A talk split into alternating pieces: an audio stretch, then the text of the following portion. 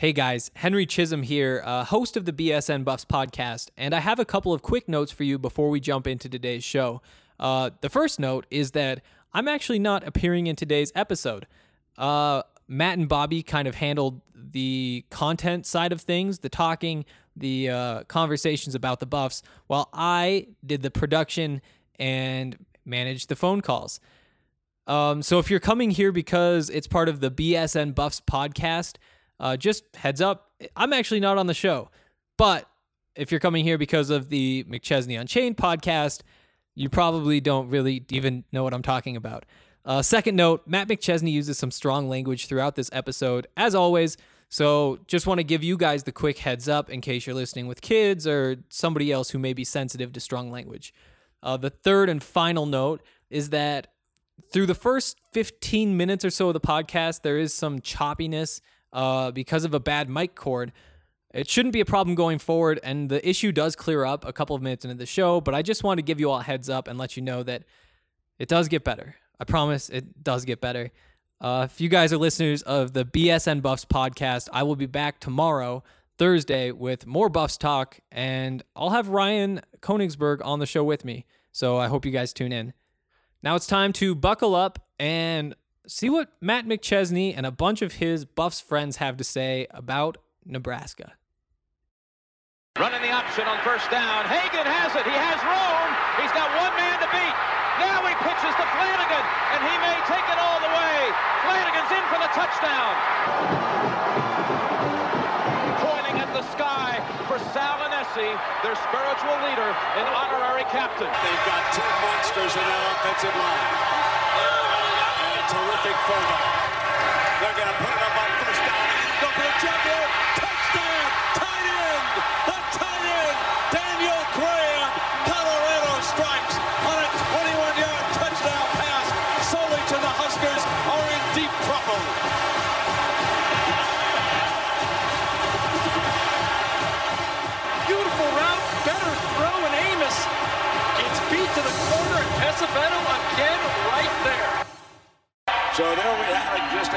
Huge upset. 62 points for Colorado. Gary Barnett beats Nebraska, and the goalpost on the left side is down already. It didn't take him but seconds. And I'm sure the one on the right is going to come down too. Shotgun takes a snap. He drops. He's got time. He rears back, rifles it downfield. Laviska Shenault makes the grab over the shoulder. Touchdown! Touchdown, Colorado! A 40-yard strike from Montez to Laviska Shenault, silencing the crowd here in Lincoln with 106 to play. The Buffaloes take a 33 to 28 lead.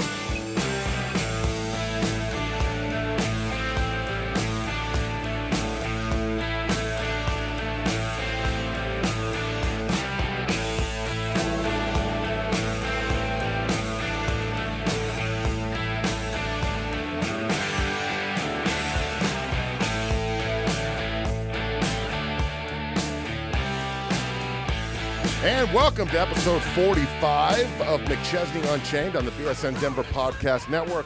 I am your host, as always, Matt McChesney, coming to you from the studio at 60 Football Academy. We call this the 60 Studios. I'm Matt McChesney. That is Bobby Pesavento. He's going to be co-hosting the show with me today on episode 45, as it is all Buffs versus Huskers. It's going to be a kick-ass show. We've got a, a docket of guests that is just incredible today. We're going to have Bobby here co hosting the show with me. Coach Barnett's going to be on the show, Dan Graham, Mike Pritchard, Sean Tufts, and it, we're just going to get into the history of this game, the hatred of this game, and how the Buffs get a huge win in Folsom as well. So without further ado, Bob, brother, welcome. What's up, man? Happy to be here. It's a great day, isn't it? It's a great week. Great day to be a Buffalo. Uh, every day is a great day to be a Buffalo. I was listening to uh, the fan this morning, and they had Klatt on, and he dropped the, you know, that N stands for knowledge joke, and I almost died. I almost crashed my car laughing my ass off. Uh, but before we call Coach Barnett and get him rolling on this, uh, remember that Bobby and I uh, are, and, and the show today is brought to you by our good friends at 10th and Uni. Go to 10thanduni.com. That's 10th and Uni, U-N-I.com. Use the promo code Buff Club, and they'll give you a 15% discount. Uh, and I've I got one of their hats on right now. They're pretty kick ass. I got one on right up, now too. Yeah, just hooked Bobby up with one of them. They are badass, really deep for my big ass cranium. I don't have dreams. I have movies. Uh, so does Sean Tufts. He'll talk about that later. Uh, but yeah, check it out. 10th and Unity brings us episode four five. Okay, so before we get Coach Barnett on, bro, bro, understand this could get a little contentious on the radio, everyone, okay? I get really hyped up about Nebraska. If I start cursing or slobbering or like if you hear me just screaming randomly, Bob's here to calm me down. He's been doing it for 20 years. He'll figure out a way to get it done again. All right, so let's get Coach Barnett on the on the horn here and we will roll. And it is my honor and pleasure to bring in my head coach, Bobby's head coach, and honestly, uh, the best head coach in the University of Colorado's history, in my humble opinion. Uh, Mr. Gary Barnett joins us on BSN Denver and BSN McChesney Unchained here uh, on episode 45. Coach, welcome to the show. Thank you for taking some time here uh, to yuck it up with Bobby and I for Colorado, Nebraska. How are you this morning? I'm well. I'm getting ready for this game, man. So, uh, are you guys getting ready? I mean, we're damn excited. I almost tackled Bobby when we walked in here, and we got DG on the show today and Tufts on the show, so it's going to get a little rambunctious if I know that group. Um, we wanted we wanted to have you on this morning. You know, I got Bobby co-hosting with me, and just talk about a little bit of the history of this rivalry. But one thing that Bobby and I were both wondering before I, I hand the reins to the quarterback for the next question is when you were in that meeting with Coach Mack and, and you guys were game planning, you know, where to take this program why Nebraska? Why not Oklahoma? And and and then what what was really the motivating factor behind that? Well, it was uh, when it was it was Mack's decision, and when he he came to uh, Colorado, he asked people who the rivalry was, and nobody could tell him. And that and he coming right out of the Michigan Ohio State rivalry, where you know how big that is, and that's what he lived his entire life. And so he comes in and says, We don't have a rival. And so he looked around and decided Nebraska was it. And I, am not sure because I wasn't there when he made that decision, but he decided it was going to be Nebraska. And you know, if you if you didn't know Mac, once he makes his mind up, he's going to do it somehow. So over the process of him deciding that was going to be it, we created in our minds a big rival. Hey, coach, it's Bobby. Let's fast forward now to uh, 2001, and you're the head coach, and we're preparing for Nebraska that week, the number one team in the country. I think all the guys on the team had a, at a very high level of, of quiet confidence, if you will, about our, our chances. But I think, you know, the big question is almost 20 years removed from that week – how do you feel deep down? Were you as confident as we were? Um, you know, what what was your week like getting prepped for that game uh, when we played Nebraska? You know, you're right. We had a quiet confidence, and we've just been getting better and better. And I I just knew the way we prepared that week, Bobby, that that we were going to play well. And you know, I yesterday um, somebody from Nebraska asked me about that game, and why it happened the way it did. And I said, when you totally respect your opponent, you re- you prepare yourself so well, and that's how you get games like that. That's how you get blowouts is when you respect your opponent and you just prepare. Uh, and you have a good plan, and we did it. You know, Watts put together a good plan there, but I was I was confident that we were going to play really well. You never know if it's going to turn out like the, the way it did, but I think our team really respected that Nebraska team, and they just flat out wanted to win the game, and we prepared tremendously in those ten days. And coach, that's what Bobby and I were talking about earlier about that respect factor. You know, the the the misconception here in this little bubble of Colorado Nebraska and this rivalry is that we just hate them. And yeah, there's a good amount of hatred in the fan base, but in the, the players and in that room, there's so much respect for our opponent because we knew how good they were. We knew we had to prepare for them, you know, or we get our face bloodied and, and embarrassed. And we also were, were coming off, you know, in, in 99 when when Aldrich missed the kick in overtime. I, I, was a recruit, and so was Bob. We were talking about that sitting in Folsom watching. And then the way that we lost in 2000, it all drove us to that point in 01 to just take the, the top off and then winning again in 02. And then I want to fast forward to 04. Was the, the 01 victory was was incredible. Winning in Lincoln is different because it, that fan base is nuts and they're rampant and they're always sold out. How satisfying was it ending a 35 year bull streak in 04? well, it's it was a relief, Matt. Uh, you know, it, no, it was just it was just relief, and uh, you know, and and winning there in Lincoln, you're right. There's nothing. Winning at home is great, but winning there is really tremendous, and you know that that is that whole fan base is so respectful. Uh, I don't think we played anywhere else where, where the fan base was so respectful. All right, Coach, we are so excited to hear the broadcast, and I know you're pumped for Saturday. Thank you so much for coming on on the podcast this morning at uh, BSN McChesney Unchained. And it is my honor and privilege to bring in my ex teammate at the University of Colorado and my ex teammate with the Denver Broncos, uh, the Mackey Award winner from the year 2001, uh, the best tight end in CU history, Mr. Dan Graham, joins us here at 60 Studios, the 60 Football Academy on BSN McChesney Unchained. Bobby and I are going to get this interview rolling here as we continue the Colorado versus Nebraska episode 45 special. All right, so Matt McChesney, Bobby Pesavento, Dan Graham, we roll. All right, DG. First and foremost, thanks, brother, for coming on the show. Hope you're well. Oh, I'm doing good. Appreciate it, man. Amen, brother. Second, what did it mean for that senior class in 01? I was a sophomore in, in 01 and, and, you know, enamored by the greatness that I was watching in the senior class and really trying to live up to, you know, what you guys put on the field every day. Our, us young bucks wanted to make sure we weren't letting anybody down. What did it mean for that group to be the one that got over the hump and finally beat Nebraska the way that we did in 01? You, you know, it meant everything for our senior class. You know, uh, my my class, we all redshirted, so we were there for five years. And the first four years, we lost to Nebraska by a total of ten points. I think it was in four games. And um, you know, it's rough when you lose by a field goal or whatever it is. And um, for our last year to be at home um, against the rival, against Nebraska, you know, to beat them the way we did, you know, that ranks number one in all of my football games. DG, it's Bobby. Hey, man, Matt and I here talking with Dan Graham, my tight end at my time at the University of Colorado. Dan, we're talking about that 01 Nebraska game. I mean, I can I can give a, a million stories about the my viewpoint as a quarterback, but but talk about um, you know what our offense was able to accomplish from from your shoes. Um, they they sure as hell couldn't find a way to cover you. Um, and, you know, we had a lot of success that day connecting, but you know, thinking back, you know, just just just talk about what what it looked like f- from your vantage point.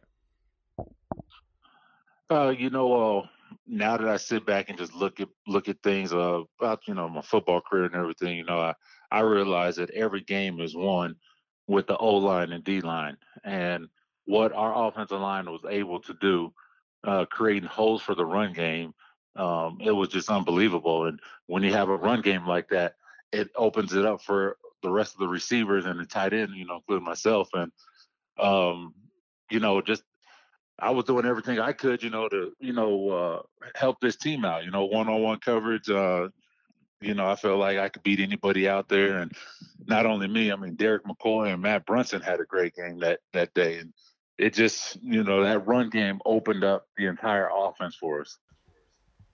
You know, every time I watch the the highlights of that game, you should have had two scores if you just would have dove in the end zone on that crossing that you caught and ran down the sideline.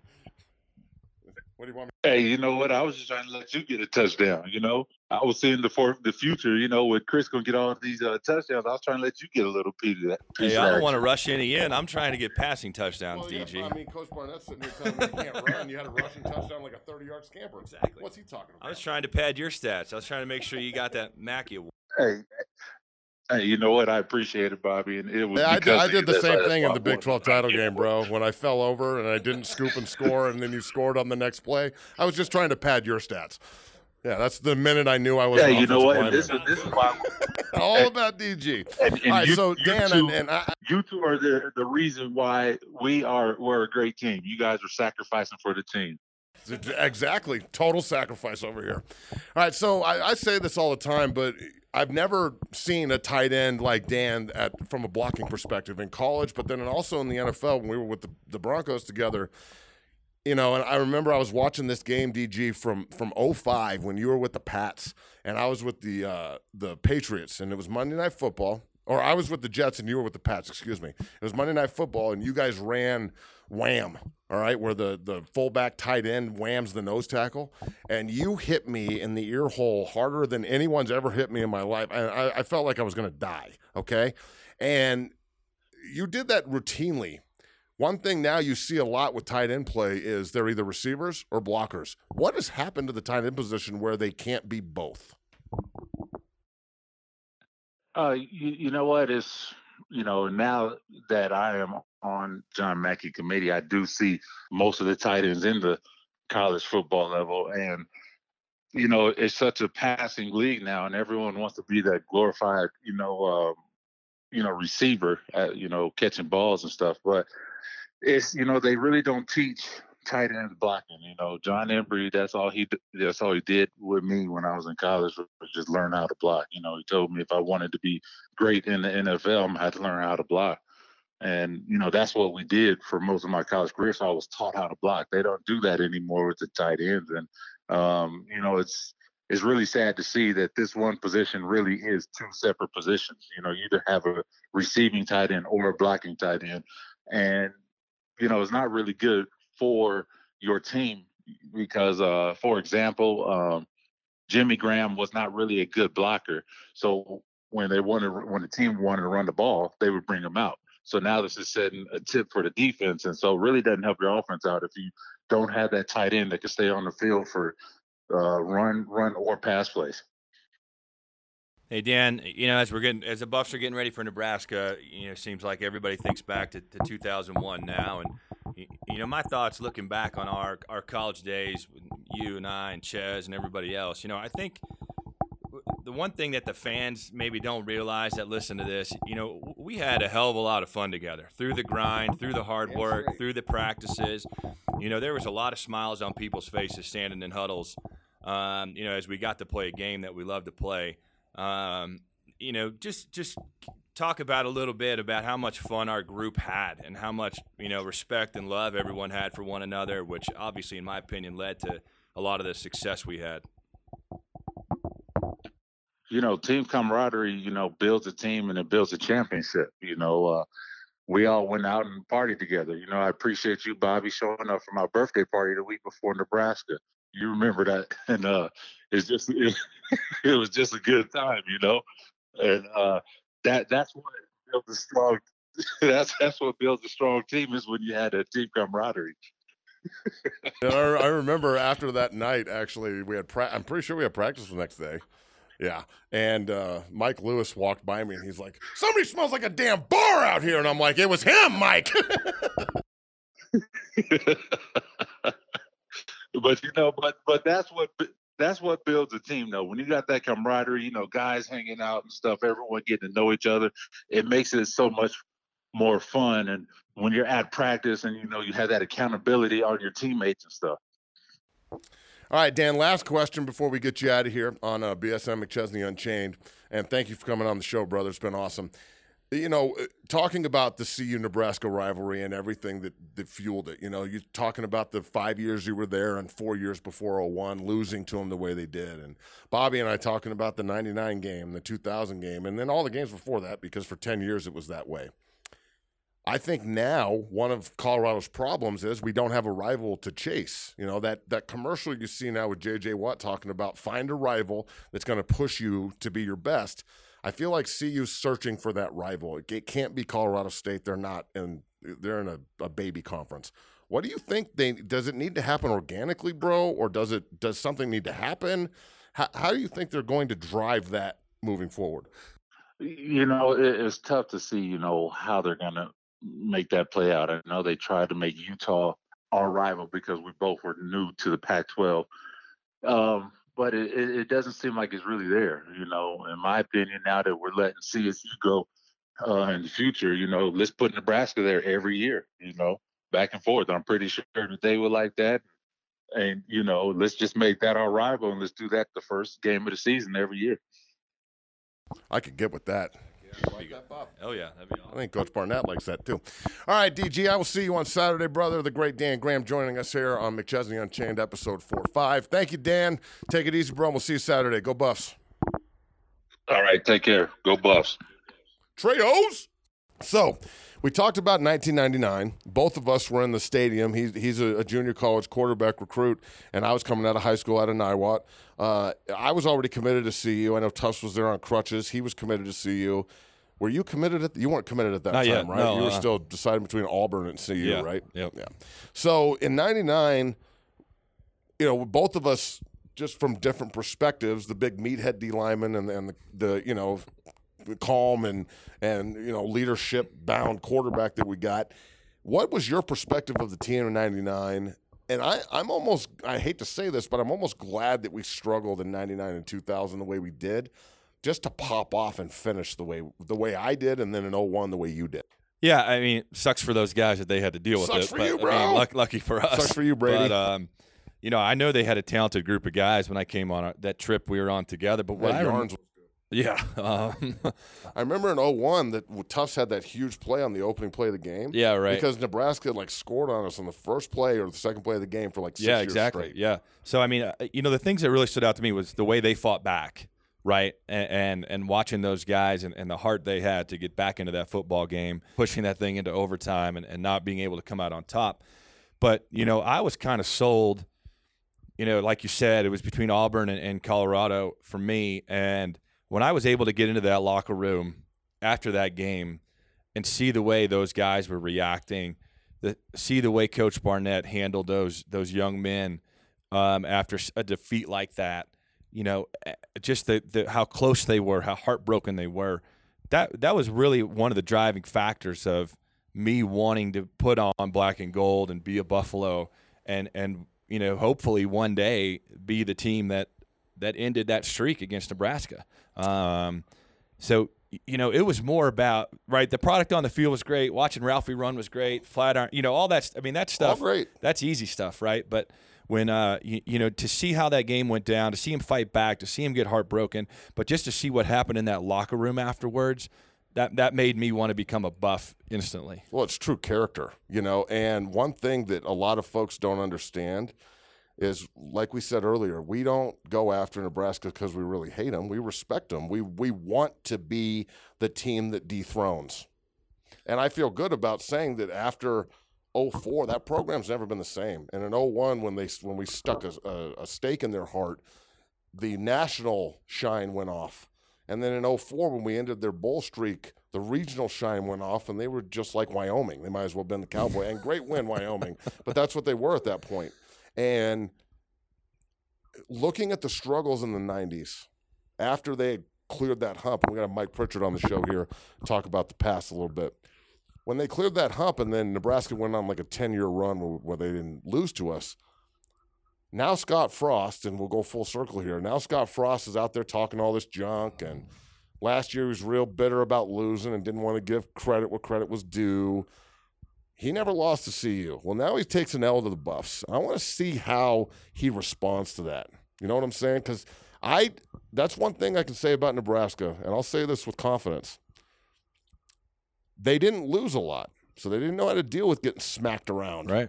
And when we beat the hell out of them like that, they didn't respond very well, and they didn't respond very well for years, not just a game or a quarter.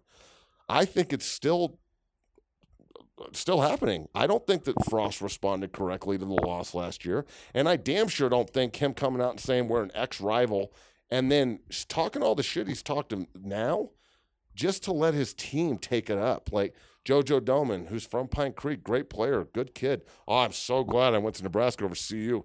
I'd never go there. Thank God. It you're really driving this narrative that says we're not rivals, but it sure sounds like we are. And Rick George comes out and says we got to kill him with kindness and be classy.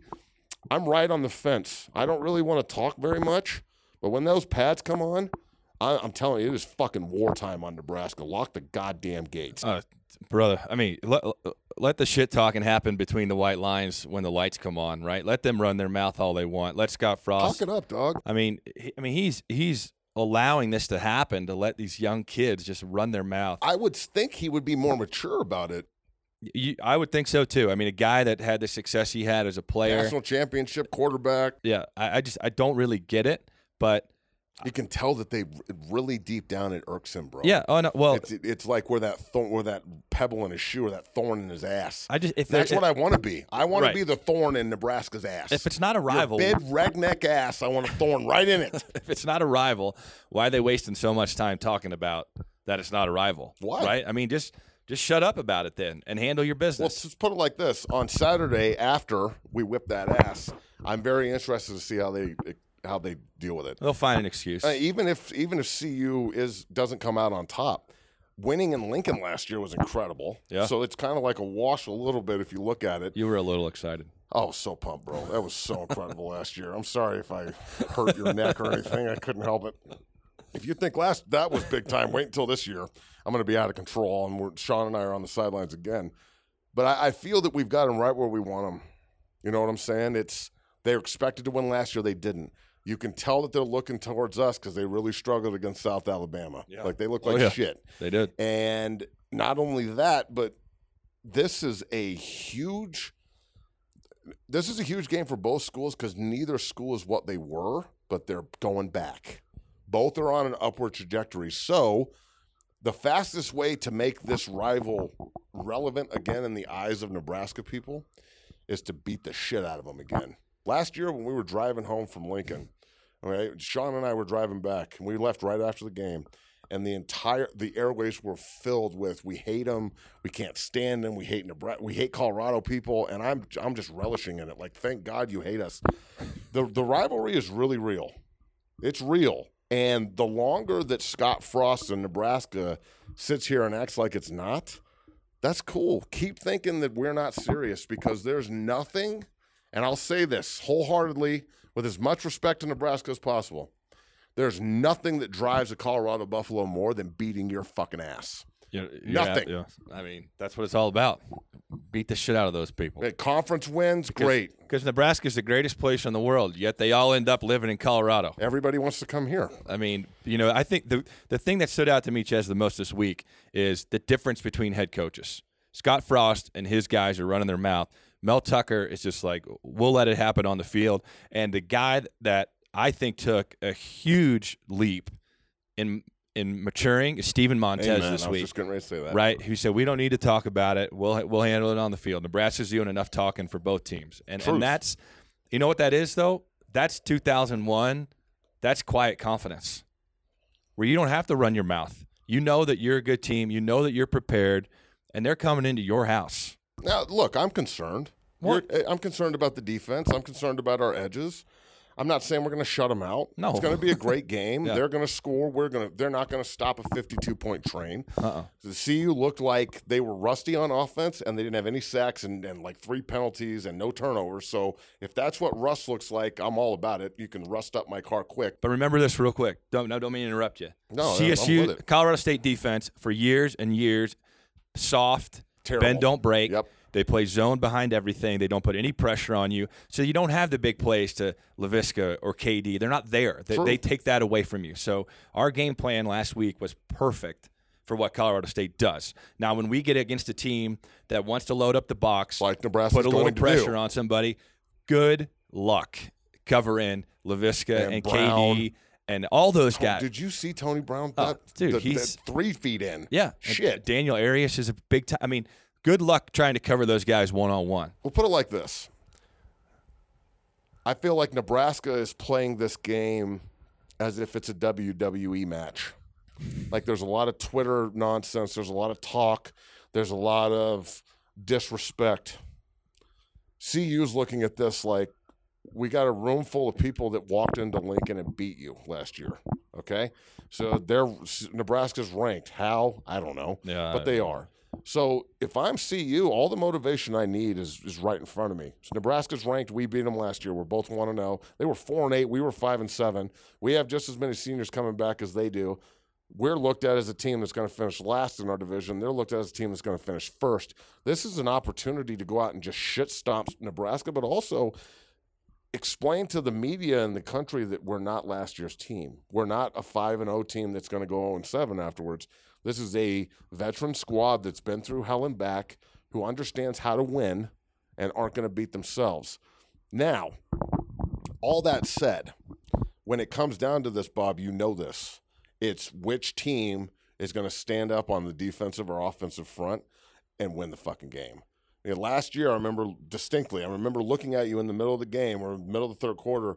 You and I and Sean were all standing there, and I remember looking at the scoreboard and going, "Boys, they have 300 yards rushing, and we have 40. I don't understand how we're winning this game right now. That can't happen again Saturday. No, it absolutely cannot. This game's going to be one up front. Uh, it has to be. We're going to have to, you know, everybody's going to have to help, right? If we can find a way to run the football again, that's going to take some pressure off the offensive line when we have to throw it. I liked what I saw last. I week, loved man. it. Yeah, if if Steven can continue to make quick decisions, get the ball out of his hand, make good decisions, that's going to help the offensive What's with line. the back foot throws? And I'm not trying to harp on him, but he he's really, really good when he's throwing right to somebody he likes. He's really, really, really average or below average. Not trying to talk shit. It's what it is.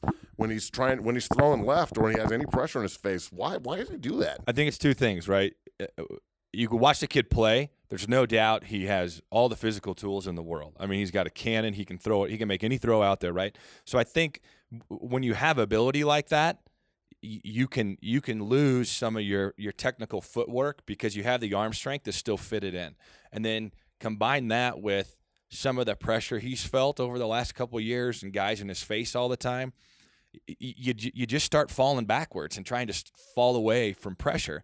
That's when he makes mistakes. Do you think he's seeing ghosts a little bit this week with Nebraska last year? Um, I don't Because if anything, they did get after his ass pretty good. they did. They did. I think what he- Fine 94, block 94. Right. Yeah. I think what he needs to do better, and the one thing that he does that negatively affects the the protection is sometimes he gets out of it a little too early, and he bails out when there's still a pocket, and that's just because he's used to getting it in his face all day long. So as he matures and he, uh, as he matures and and he That's gets throwback. more confident. Right. And I think I, I saw this a little bit last weekend. He stood in that pocket and he stepped up when there was a pocket instead of trying to escape and get on the edge, right? Because you know, once that quarterback escapes, you lose all leverage It's as an offensive lineman, right? But when there's that little wall built up, it's okay to step up and, and, and, and get everything moving forward. You might get hit in the mouth. Well, I think that the misconception this weekend is everyone's talking about Hambright and Sherman,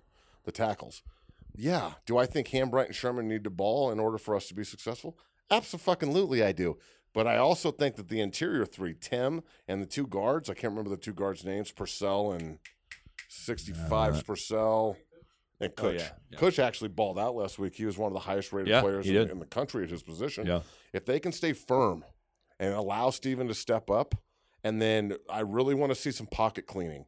So whichever one of the offensive guards has the nose over him, bro, you can step out and guard the B gap for your tackle, but I need to see you swing back and annihilate the hip of 94. I want to see some physicality to the interior defensive tackles and the middle linebacker. I want them to walk back to the huddle and go, holy shit, I better buckle up today. Yeah. And it's going to be a huge part of this. If they can control the interior of the defensive line from a pass rush perspective, and they're not, Steven doesn't see ghosts, I think it's going to allow them not only to throw the ball down the field, but it's going to allow them to run draw and screen for fucking days. days, brother. You're absolutely right, man. I think another thing to think about is we were so vanilla last Friday night against Colorado State just because of You how think so? I do just because of how they play defense. Just the shell, cover four, yeah, cover two. So there's probably a lot of cool shit in there that nobody's seen. I mean, you know Nebraska's going to challenge. They're going to Oh, go yeah. cover one, drop the safety into the box. Oh. Jojo Domann's a box safety. He's not a fucking cover guy. no. He's going to play linebacker at the next level, most likely.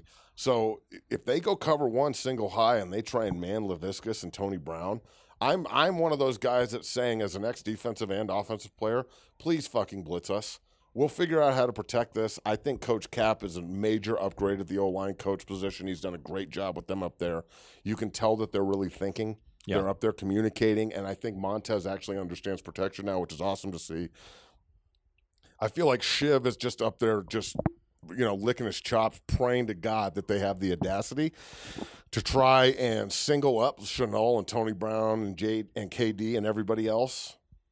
And we're forgetting about Harris, the tight end, who really played well He last did, week. He absolutely. he's going to be a huge problem in the seam.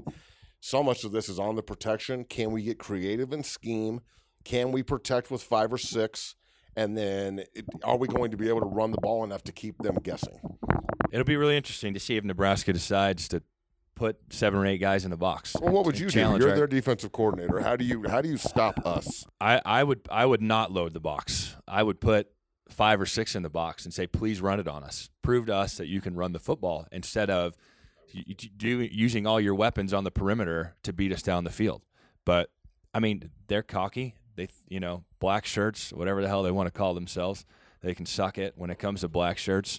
But you know, I, I, I uh, God, I hope that they try to load the box, and I hope they try to put pressure on us because I think Steven's smart enough now and immature enough that he's going to see pressure and he knows he has weapons and he can get it out of his hand quickly and get it in their hands. And then you know, and when when they when there's no second level to the defense, and KD or Laviska makes that first guy miss, it's to the house. There's nobody left.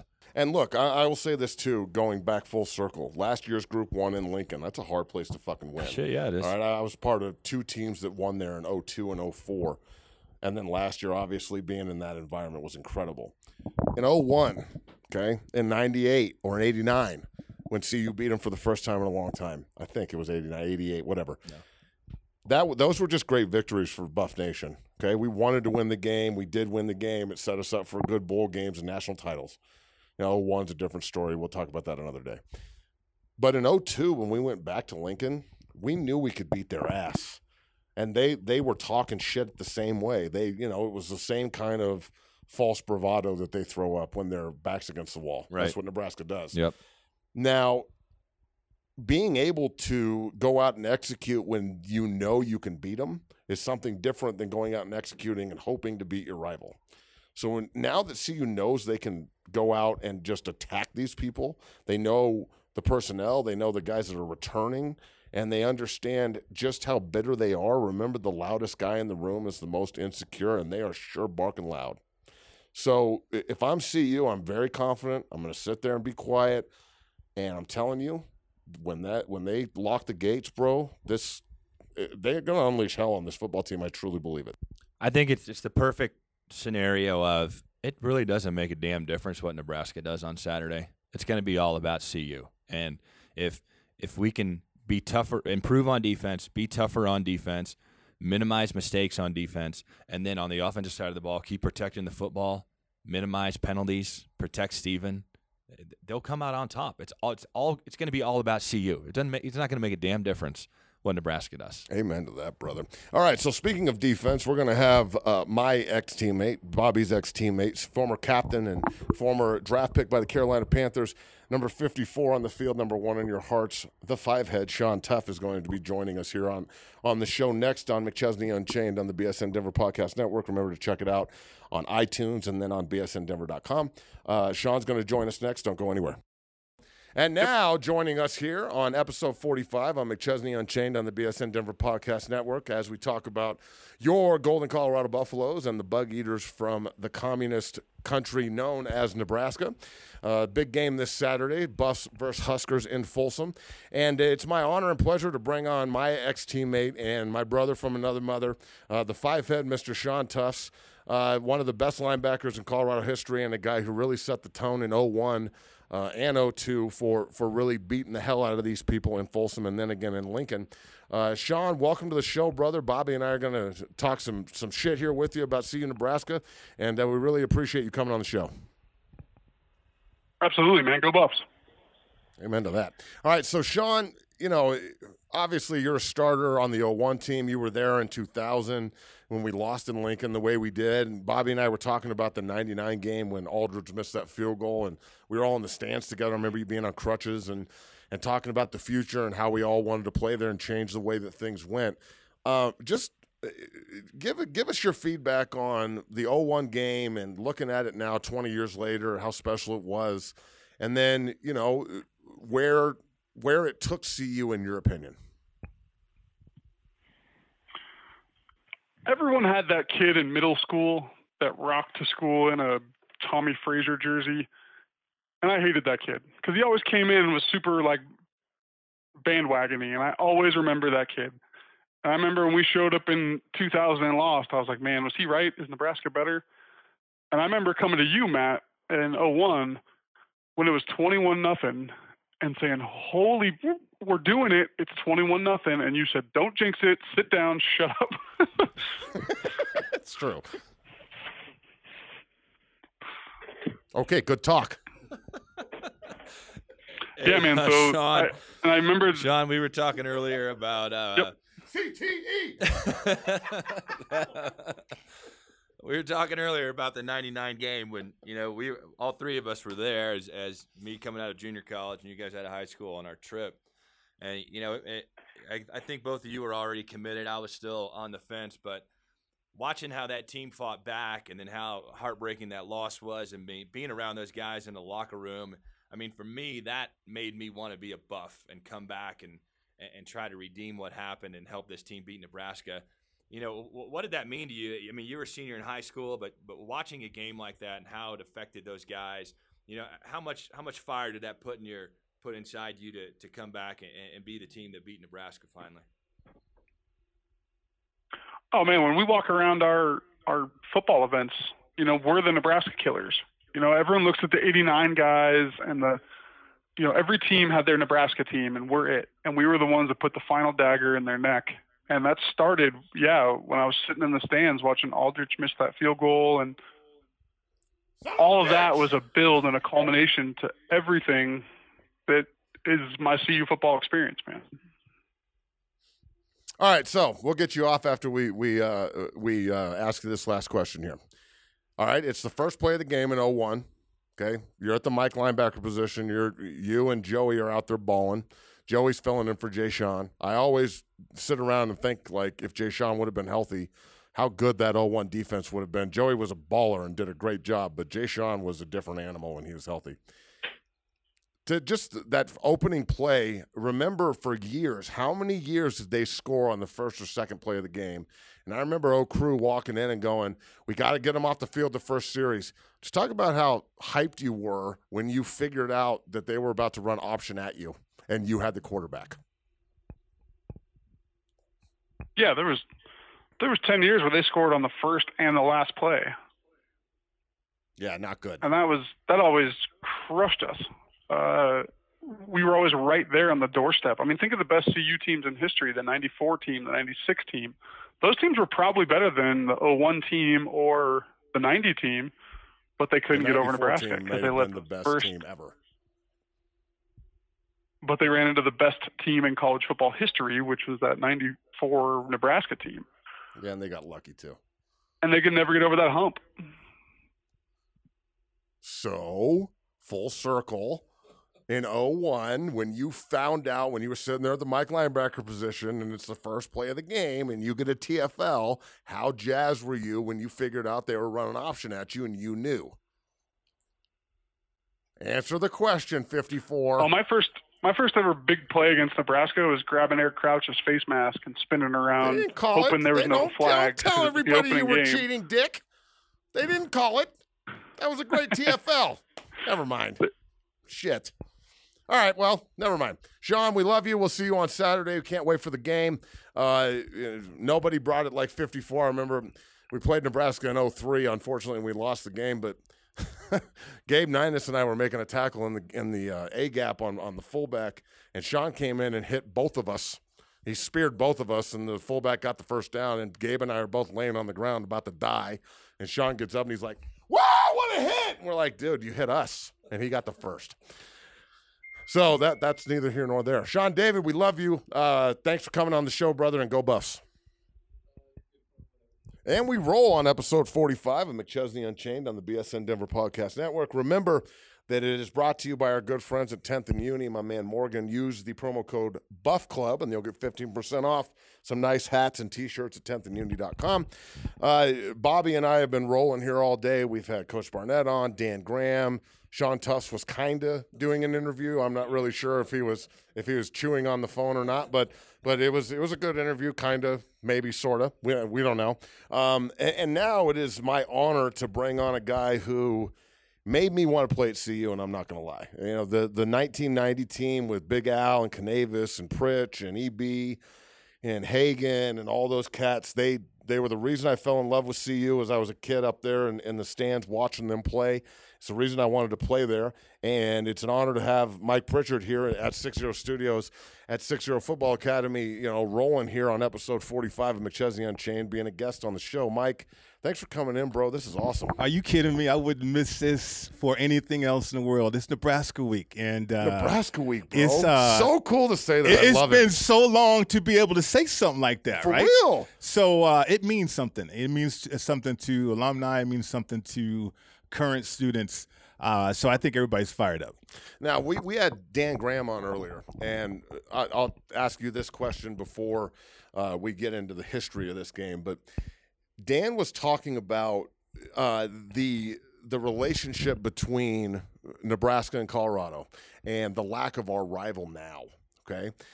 What do you think CU needs to do to get a rival like Nebraska again? Do you think it's important for us? And then take that and run it into it's 1989 and you guys are trying to establish yourself as Nebraska's rival. Right, right. So yeah, it's hugely important. I mean, I think when you think about neighboring states, when you think about what could be on the line, when you think about the fan bases in general, I mean, it's a huge game, and and that's what you want your rivalry games to be. You want them to be epic, right? And uh, I don't know if CU has established uh, a rival within the Pac-12 yet. So they haven't had that, they, and the fans haven't had that feeling. Whereas you have history here with Nebraska, and you have some grudge match elements to to the matchup with Nebraska. You have some big game uh, and some some consequences and, and risks there to play Nebraska. So uh, to have it back on the schedule, in particular, to have it back on the schedule in the first game, well, the second game now is at on, on campus again. I mean, I think that's everything, and I think it speaks volumes to where Rick George and, and where the football program wants to go. Hey, Mike, you know, when we were talking to Dan Graham, I agree with him wholeheartedly. He said, the hell with CSU. Let's let's let's bring Right, Nebraska in right. every year and, and get that rivalry back as a non-conference game to kick off the season. How, how would you feel about that? Um, I would love that. You know, I, I hate the only the only thing I hate about the fact that Nebraska is in the Big Ten and we're in the Pac-12 is the fact that we don't see them every year. Back in you know when I was here, there was a Big Eight, and and everything was predicated, and everything about our season was based on Nebraska. Uh, and so uh, that feeling's gone. So, like like I said, I mean, it, it'd be great to have it first game of the year. I mean, you get the whole build up uh, off of spring ball through through the summer, uh, and through, certainly through preseason and training camp and all that. And then you play that big game against Nebraska. I mean, I, I think that would be awesome. Now, look, I don't feel like they needed us to be their rival when we were earning their respect to be. They can't say that we're not rivals anymore. We've shit stomped them a couple of times. Now, I feel like Nebraska, a lot of the shine is worn off. I feel like they need a new rival. They Iowa's nice, but Iowa's the same way Utah to us. Yeah, I want to beat the Utes, but I have no ill will. Iowa and Nebraska, they can say they don't like each other all they want, but they didn't play for 70 years. They don't really have that much tension. There's true tension. Just look at social media. People are freaking out this week about this game. Do you think Nebraska needs us as a rival just as much as we need them as a rival now? Because I think both both schools understand something. Both schools are single Power Five schools in their state. We're one of the rare, very rare. Look at the other states in the country: Colorado, Nebraska, Kansas has two, Iowa has two.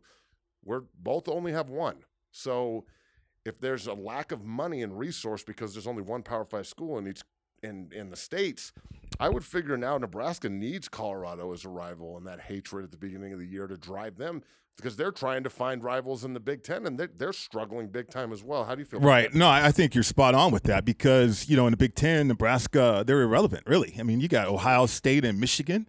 You got Michigan, Michigan State. You got uh, teams in the Big Ten that, that have so many trophies that they play each other because it's just long-standing tradition. You know, Nebraska, they're, they're the new kids on the block, just like CU is new to the Pac-12. I mean, I don't I don't know if it's possible to establish a, a rivalry game within the Pac-12 like CU Nebraska had back in the Big Eight. And one of the things about Nebraska, because we got to go back in history here, you know, their rival was Oklahoma, and everybody knew that. You know, the Big Eight was the SEC back then. And so if you went to the Orange Bowl and you were the Big Eight champion, you were playing for a national title. Uh, so the reason why Coach Mack targeted Nebraska, in my opinion, was like, look, if we're competing and beating Nebraska, that means we're going to the Orange Bowl. And that means, in turn, we have a chance to play for a national title. So we needed to hate those guys in the next state. We needed to hate the guys that put on a red uniform, and we did. And uh, they, they were in our way. And, and that's how we felt about that. I, when I first got here in 87, uh, the 86 team had beaten Nebraska 20 to 10. It, it was a humongous game right there in Boulder. Uh, and that game, that that team was sky high. When I came on my recruiting trip, my recruiting trip, uh, they were getting ready and gearing up for the Blue Bonnet Bowl, which at that time, I mean, CU hadn't been to a bowl game in a number of years, and Blue Bonnet Bowl, and and so um, I mean these these guys were fired up to go to the Blue Bonnet Bowl because they beat Nebraska, and they were just fired up about the future, and I wanted to be a part of that, uh, and so man, I, I couldn't wait to get here to see you, and I couldn't wait. Nebraska recruited me, uh, but I couldn't wait to the to the you know have that chance and that opportunity to line up against Nebraska and Oklahoma and play for a national title after that.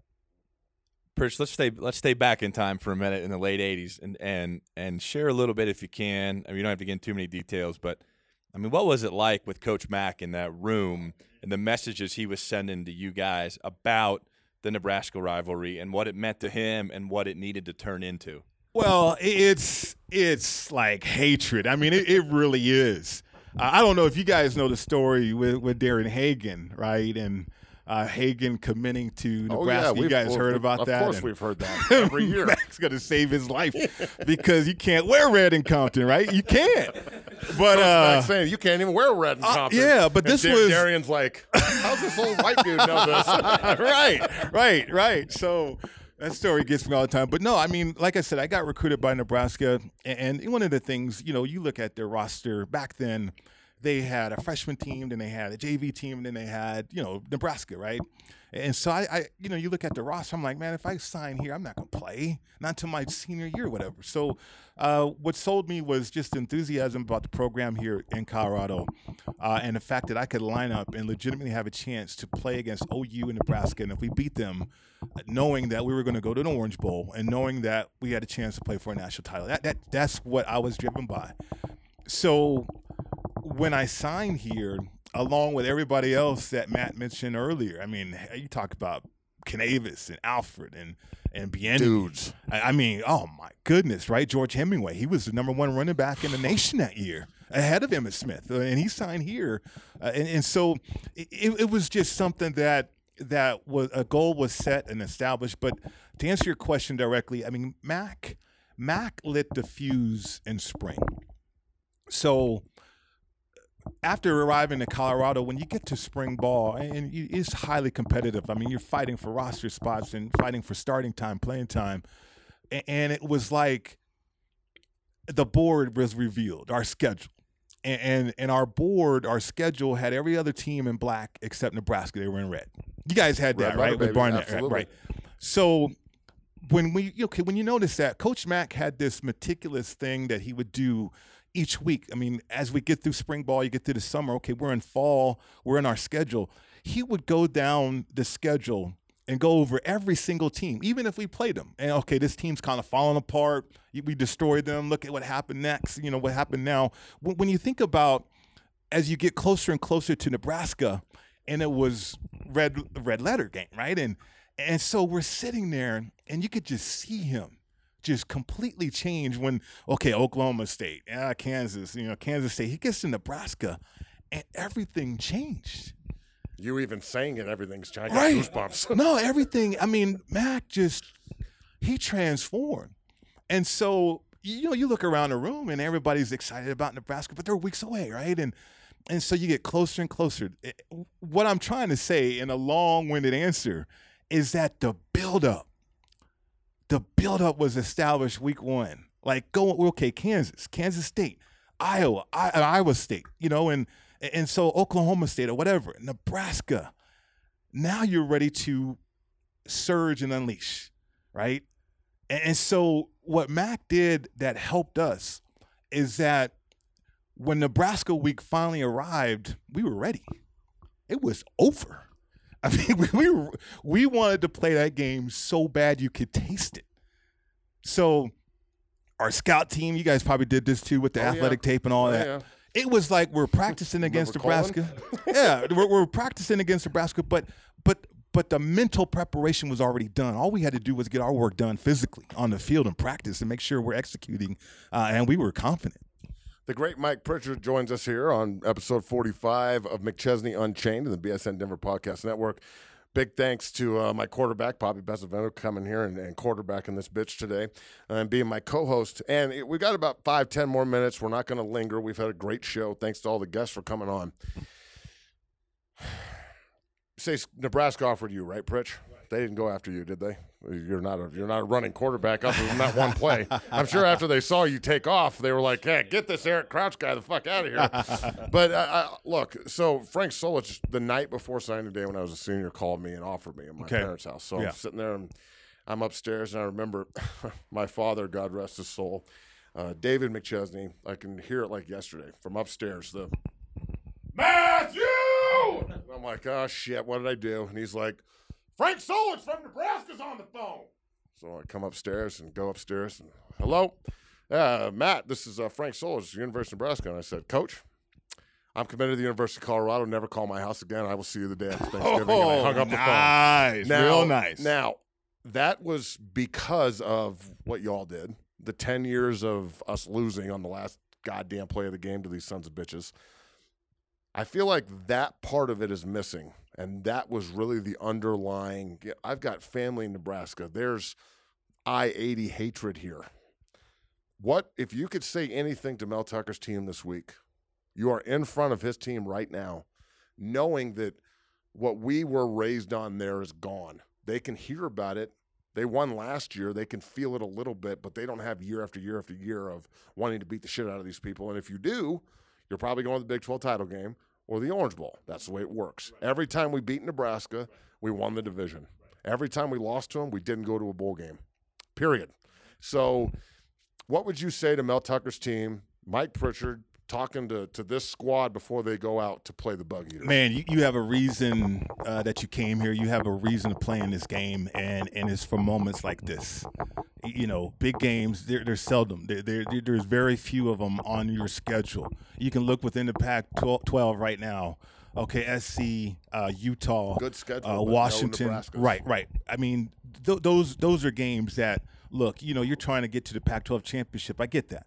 But when you're trying to increase the profile, when you're trying to build this program or be about be about about something special, uh, it's Nebraska. You got to understand the history, and I'm thinking Mel Tucker and, and certainly others, Hagan, uh, uh, those guys are getting in front of the players and, and explaining the history or you did would have to year. think the DH is a huge. Oh, part yeah, absolutely, I mean, he was absolutely. when we were there. Yeah. he was one of the coaches. Right. he's been there forever, and he was a huge part of it. So you think about how we won that game last year in Lincoln, which, by the so way, fun. is one of the toughest places to play anyway. Yep. Besides win a football game, we have something that we have a chance to do something here that that has been rarely done before, and that's go back to back and beat in Nebraska. I, the, you guys did it. Yeah. 89 90. Yep. We did it 01 02. 01, we lost 02. in 03 and then Yeah. won again in 04. Right, right. But the, yeah, we haven't gone back to back since, you know, 89 90 and then 01 02. Exactly. So they have a chance to do that, but they also have a chance to um, bring in back legions I I mean, generations of Buff fans. I agree. And, and that that is important. And Mel Tucker needs to know that. I think he does know that because I know enough people probably talk to him, and and he's, he gets a sense of uh, of what he needs to do to reestablish the CU football program. And you beat Nebraska in Boulder, and you do it in back to back years. I mean that that just uh, is a humongous leap in the right direction for the program. Amen to that. Bobby Pesavento, same question, brother. You know, I, I think this is one of those games where it doesn't have to, a whole lot doesn't need to be said, right? Before these guys take the field. And it's one of those simple games where, you know, if you're not jacked up, you don't have a pulse and you're playing the wrong game and you got the wrong uniform on. Um, but I, I, you know, I second what Pritch said big time, right? You're getting years and allegiances of CU people that want to see this victory again inside Folsom Field. So, you know, it, it's like we, I said earlier, it's all about what CU is going to do. It's what the Buffs are going to do. And the most important thing, in my opinion, is when we knock their asses down, you step on their damn throats.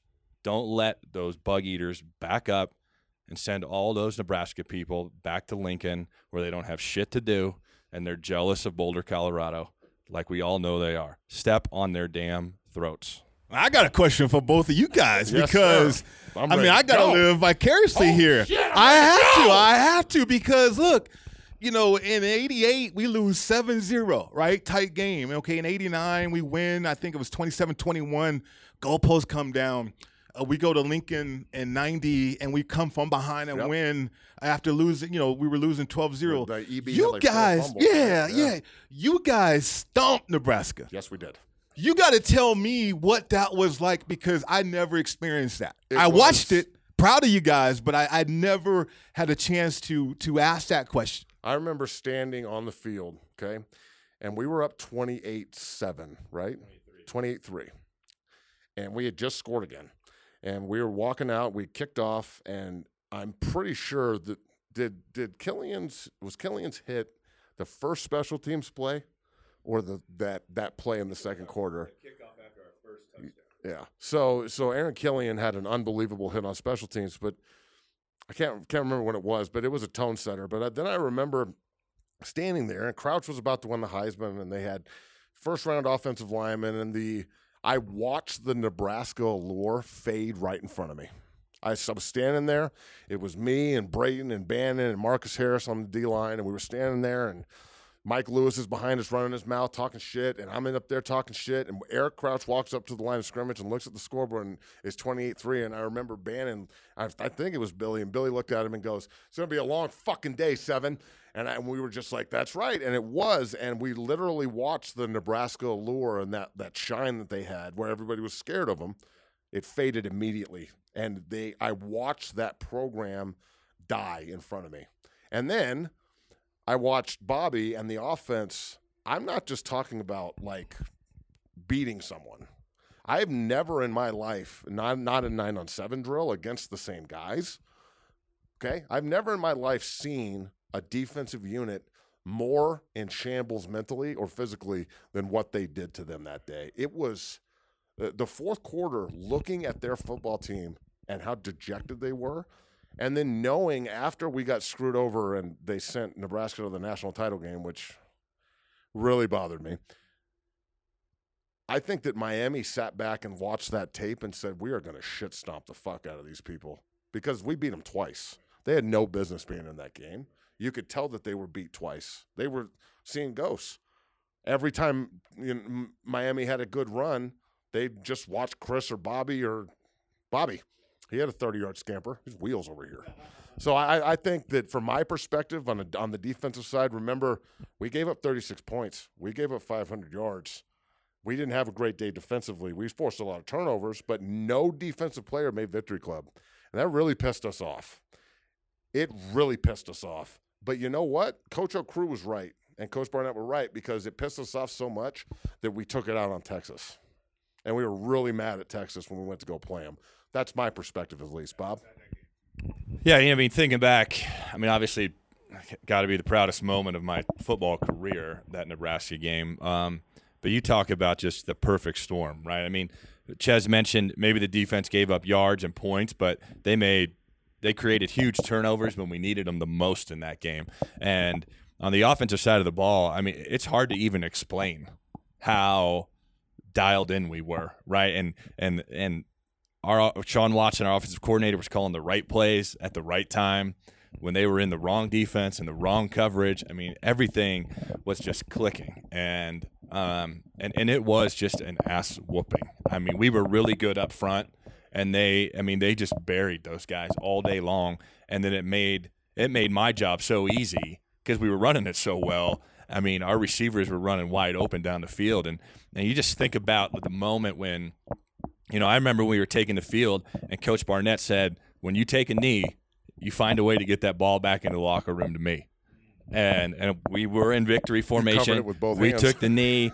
You know, the the goalpost came down. The fans were on the field. You, you know, it's at one point. I mean, I'm I'm doing everything I can to hold on to that ball with, you know, however many thousands of people were down on the field. But I mean, just the most surreal memories. And and then, you know, I'm fighting to try to get through, and and and I run into my mom on the field, and, she, and I'm like, you know, and so now I got a ball in one hand, my mom, my arm around my mom, trying to get her Love your mom. off the field, right? Because she just she's like, the hell with it. I'm coming down. I'm gonna get in the middle of this stuff. Um, you know, I finally got her into the locker room, you know, and delivered that ball to Coach Barnett. You know, I mean, so just. I mean, 20 years later, I mean, it seems like it was yesterday through my eyes, reliving those things. That was Um, one hype ass locker room, dog. man, it was. Remember when Mike stuck that in on the? on Oh the yeah, thing? yeah. Oh my it was like dude. nothing else, you know, because and it, it was, it was like a the ultimate like I don't even know how it was Payoff, dude. and it That's but it what was, like the ultimate explosion, right? Because Yeah. I mean, we were so quietly confident. And nobody expected anything like that. I mean, I don't think we expected it to happen We the didn't way it expect did. to beat them like that. But look, do you remember this? We were at Snack, and we- we're almost done here on episode 45. But honestly, if you're a Buffalo fan, you should be able to listen to, to us for 10 fucking hours. So deal with it. Episode, when we were in Snack that night, okay, they had college game day on. And I remember Oklahoma and Oklahoma State played a week later, Yeah. didn't they? Well, they played the next day. Next day on Saturday, yeah, because we were on Friday. And I remember Herbstreit sitting up there and going, Well, it's a foregone conclusion. The last thing I remember him saying on Friday night or whatever, Thursday night, whatever night it was. It's a foregone conclusion that Nebraska is going to meet Oklahoma in the Big 12 title game. Yeah. And then the winner of that game is going to go play for the national title because remember, Nebraska beat Oklahoma in Lincoln 20 Yeah. to 10 earlier that year. And I remember sitting there eating my ice cream and, and sitting at the table with the rest of the D line and everyone. And every single guy on the table was like, All right, okay, Kirk. All right, more fuel. And it was just that another drop to the point where it was napalm, dog. And Yeah. It was, it, Yeah. it- we couldn't wait to just unload it. You're talking about post game. Uh, my my baby brother Nick, who's passed now, but uh, he was the first guy that I saw on the field. You did it. You won. like knowing how much it meant to me my whole life wanting to go there, and and just that's what it's supposed to feel like. That's why I push everybody in this room at 6-0 as hard as I do. Every kid, all the guys that are up there at CU now, Austin Johnson, Hunter Vaughn, and Ray Robinson, Van Deest, who had a great fucking game last week, and all those kids that are up there striving to get better. That's why we push in here the way we do. It's why I'm so aggressive with making sure that you do things right. It's why I'm on your ass about things because I want you to experience this.